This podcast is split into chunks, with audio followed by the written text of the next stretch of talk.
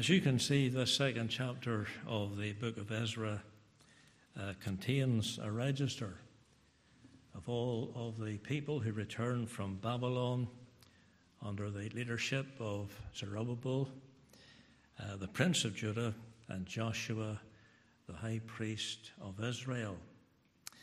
Chapter 1, as we have discovered, deals with the release of the people. We've mentioned this quite often the proclamation made by Cyrus the king, allowing the people to return again to the homeland. And the second chapter deals with the registration of the people. As mentioned before, this is the first of two returns of the exiles, and this first return is dealt with in chapters 1 through 6. And from this register of all those who returned under Zerubbabel, we note just a few things. I trust there'll be a few things to encourage us all as the people of God. Keeping in mind uh, that word from 2 Timothy chapter 2 verse 19, the Lord knoweth them that are his. Isn't that a good thought? The Lord knoweth them that are his. Now, in the first place, the Lord knows the number of his people. Now, it's very clear to me that this chapter, from this chapter, that God has his records. This is a record of certain names. He has a book of remembrance. I'm sure you've read through Malachi on occasions. Malachi 3:16 talks about the book of remembrance. And the time will come when these books will be opened. Uh, I just read uh, today in Revelation chapter 20, verse 11, talks there about the great white throne. Great throne. It's a white throne, purity. It's God's throne. And we're told on that particular day the books were opened. And so God has a record of all things. One day the record books will be opened when we appear before Him uh, in heaven. Now, this register of return of the returning captives under Zerubbabel is given again in Nehemiah chapter 7. Take my word for it now, but you can check it out later on uh, when you go home. Chapter 7 of the book of Nehemiah. Now, when these two passages are compared, certain differences will be observed. But while the classifications differ, the results are the same because we read about 42,360 names, people who returned. And the one register confirms the other. So it's Ezra chapter 2, verse 64, and then Nehemiah 7, verse 66. And when we examine the numbers of families of those who return, not including uh, the priests, and the Levites and the special groups, it will be found that Ezra's total list of people in these families is 29,818, while in Nehemiah it is 31,089. And people might say, ah, here's a, here's a fault. This is not inspired.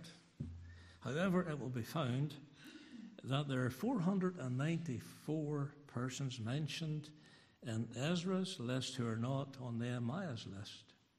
And there are 1,765 persons mentioned in Nehemiah's list who are not in Ezra's list. But when we add Nehemiah's surplus to Ezra's list and Ezra's surplus to Nehemiah's list, the exact same number is found 31,583. Maybe that information has been boring.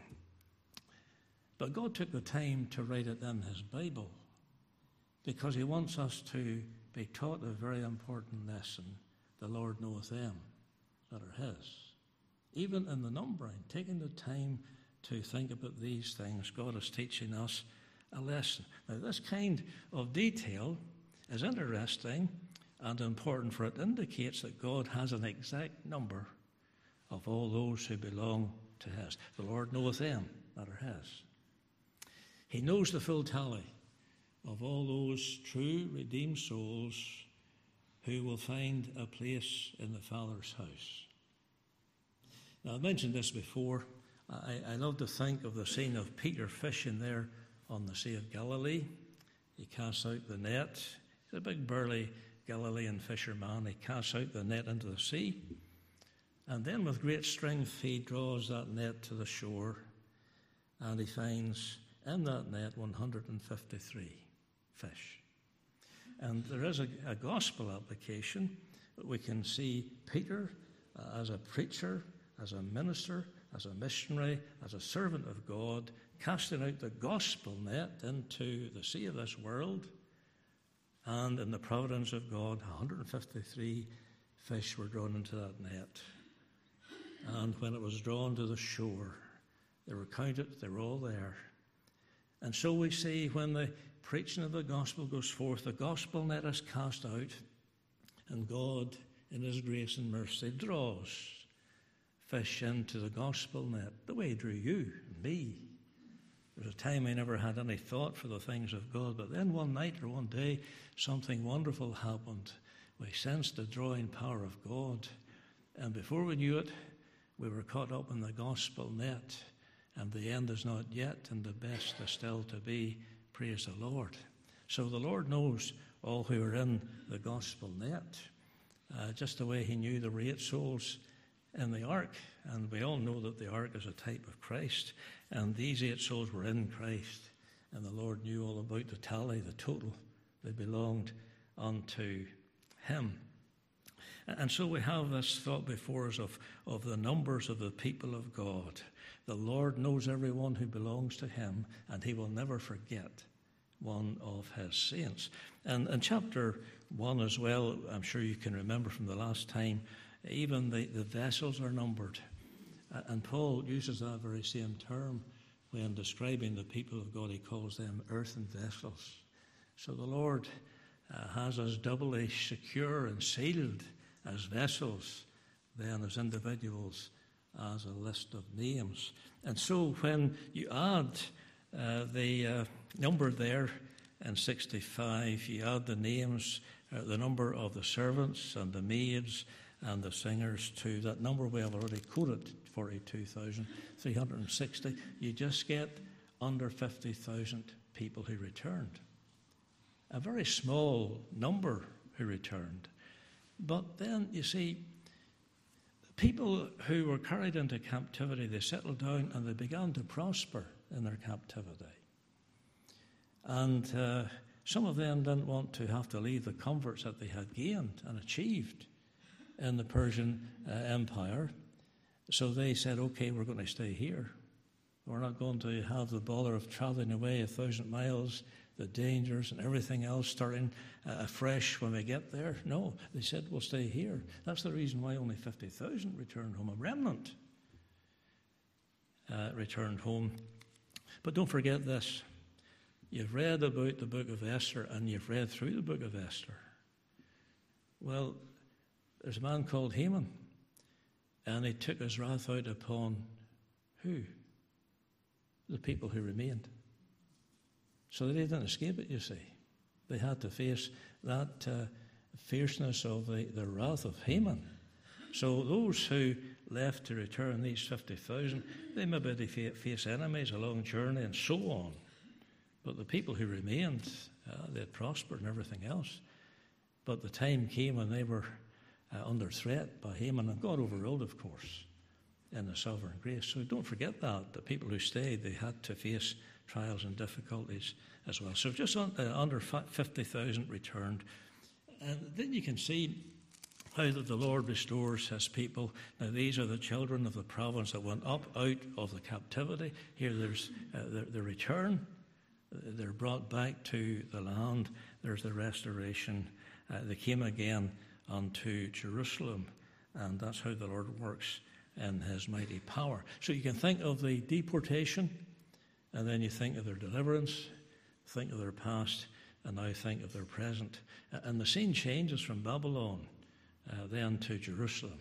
And God is faithful to his people to discipline them for their sins and to restore them in his divine providence so that they might live according to his covenant. So there is not only a return to the land, but there's also a return to the Lord. So uh, we can take uh, encouragement from what we have here. When we sin, God dis- uh, disciplines us. It's a chastening. He wants to improve us, and He restores us when we grow cold and indifferent. It's all there in the book of Ezra, and this is our experience as well. So the Lord knows the number of His people, and then the Lord knows the names of His people. Uh, as I mentioned, there are many names of people mentioned here, especially the heads of the families. And from verse uh, 3 onwards, you will notice the uh, expression, the children of. Uh, appears quite a number of times there. The children of God is interested in the families of his people. Do you see that? The children of. You can look down through all of those verses. Nearly in every verse, the children of. The Lord's interested in the families. And then uh, you find that the children are followed by a certain uh, individual's name. Now, the first one on the list is a man called Parosh. You know what that word means? That means fleeing. It's significant that he's the first on the list. Was this not a company fleeing out of the midst of Babylon? Yes, they were released. The proclamation uh, had been declared. But they were fleeing out of Babylon. Is this not a picture of the child of God on a flight from the world to the land of promise? We're, we're fleeing from the world behind us and our eye is set upon the Father's house before us. Then in verse 2, uh, there's a man called Shephatiah there in that uh, verse, and his name means Jehovah is judge. And then there's a man there mentioned in verse 3, Arah, A R A H, signifying a wayfaring man. And God's people are warf- uh, wayfarers traveling to a better land, leaving behind them the Babylon in this world, and God will judge the Babylon of this world.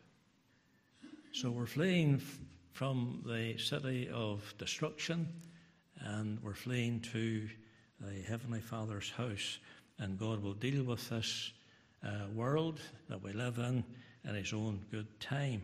Blessed be the name of the Lord. And so we have a picture here of these people fleeing from Babylon, and they are being led by Christ, their king priest. How do I get that? It's brought out in verse 2. You have the mention made of Zerubbabel, and then you have the name Jeshua, Jeshua there in verse 2. They are frequently found together in the Bible.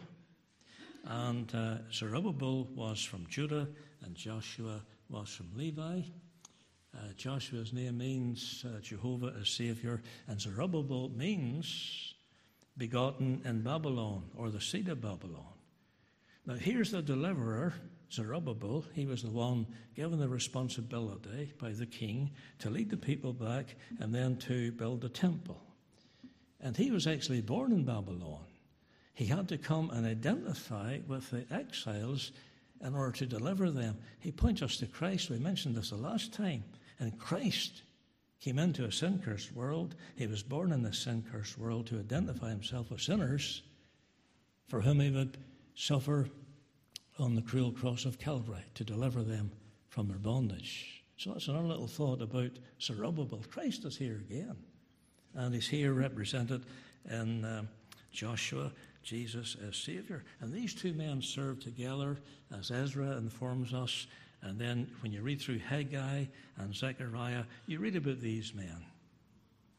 And in them there's a combination of uh, the royal and priestly lines of Christ. So here is again a pointer to Christ. Everything in this book points to Christ, you see. And when we get our eyes focused upon Him, we will be truly blessed. Christ is the king priest on the throne who builds His temple by leading His people out of the Babylon of this world. So here's the gospel, even in these chapters. In this chapter with so many names. And you find chapters like this uh, in Chronicles, First Chronicles, the first maybe 10 chapters are full of names. Maybe more than that, name after name but you get a gem somewhere in the middle of the chapter. And here we have gems before us tonight, even in the mention of these names. Now, I just want to say a word about the man Nehemiah.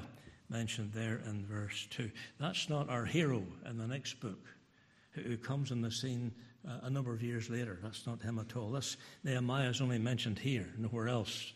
It's not related to the other Nehemiah, just to clear that matter up for you.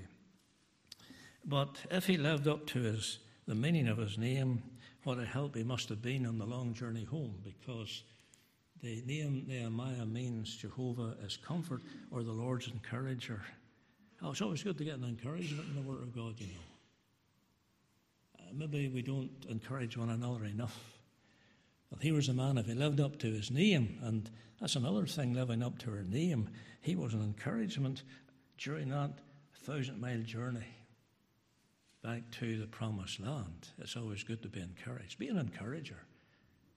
Barnabas was a good man, he was an encourager of his brethren. Don't run one another down or discourage one another. Lift the, the brother and sister up who may be going through a difficult time that you know nothing about. We can pass judgment upon them, but it would be good to be an encouragement to them. We all need encouragement in the service of the Lord. What a blessing he must have been. The church always needs people of this caliber uh, in the work. Now, there's a man called Mordecai mentioned there in verse 2, but that isn't Esther, Esther's cousin because he remained in Persia, you see. He didn't return, he remained in Persia when the Jews migrated uh, to the homeland. And God had a purpose for him. God wanted him to stay there. You read the book of Esther and you read the part that he played and how God exalted him in due course. Remember, Haman uh, wanted to get him and he thought he had him.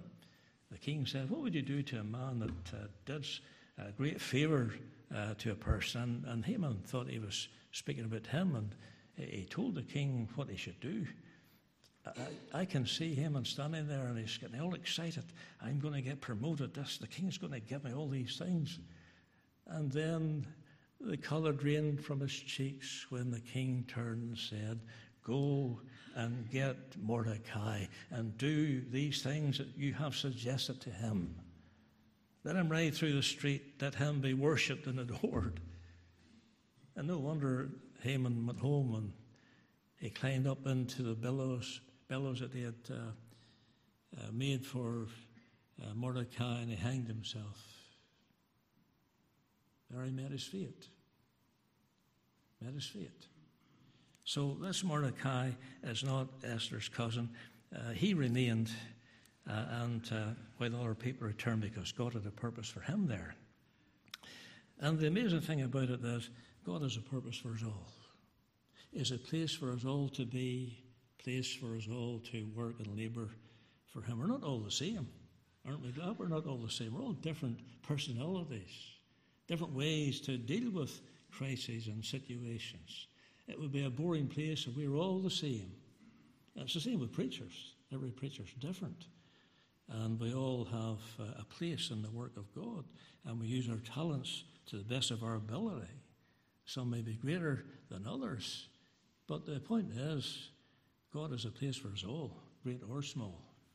And we just got to discover where God would have us to be. And then the uh, Tirshatha is mentioned there in verse 63. That's just the governor. And we know that Zerubbabel, he uh, was the governor at this time. And Nehemiah chapters, chapter 8, uh, you read about Nehemiah in his day. He, he was the governor of the city. So we can see these things. These are just a few things I wanted to point out. But the thing is, the Lord knows the names of his people, all these lists of names. And then finally, the Lord knows the needs of his people. Now, you will notice uh, in this register is a special group, and special groups are significant here uh, with regard to the spiritual life of, of the, the people who returned. Uh, the spirit, the well-being of the congregation. In verses one and two, you have the leaders. Uh, then in verses three through nineteen, certain families, and then verses twenty through thirty-five, certain towns. There's people from Bethlehem there, and there's people from Jericho there, and Hai, and so on. And then you come to verses 36 through 39. You have the priests mentioned there. Verse 39. The priests, 36 to 39. So, what do the priests do? there's an emphasis here upon the sacrifice and supplication of the priests. And by the way, there were 4,289 priests, about a tenth of the entire assembly. And we need the priestly ministry of Christ every day. So God was meeting the needs of his people by sending the priests to minister in the sacrifices, pointing the people to Christ, setting before them the sacrifice of the Lamb and the supplication for the people of God. We need to be reminded every day of the sacrifice of Christ, his intercession in heaven. Then you have the Levites in verses 40 to 42, and the emphasis here is upon service. The Levites were appointed under the law of Moses to assist the priests. But the remarkable thing that I see here is there was only 74 of them. Sometimes when it comes to service and the work, you get a few people who volunteer for the work.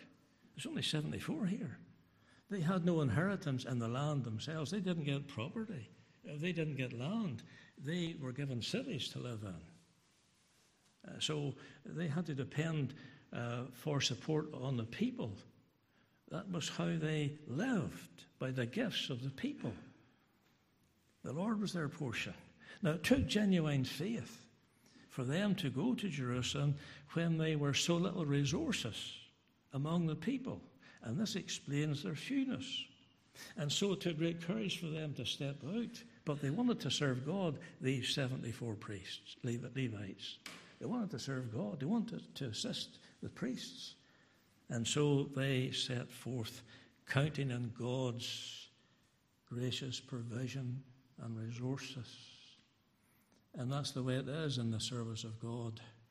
We've got to depend upon His daily resources. And then the singers were there in verse uh, 41. The emphasis is on song. The children of Asaph, uh, who was one of the leaders uh, of God's praise under David and, and Solomon.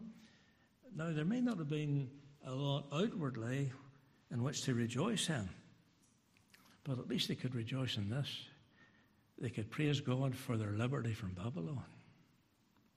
They could praise God because they had been redeemed and liberated. And you know, we might find ourselves going through difficult times and deep waters, and we may think to ourselves, there's not a lot to be thankful for at this point of time. Nobody just knows how bad it is in my life and my experience. But there's one thing we're sure of we've been redeemed, we've been saved from hell. Our sins are under the blood. And we have a cause to be glad and to be thankful to the Lord for his goodness and his mercy. Then there's the porters were there, verse 42. The, gate, the gatekeepers.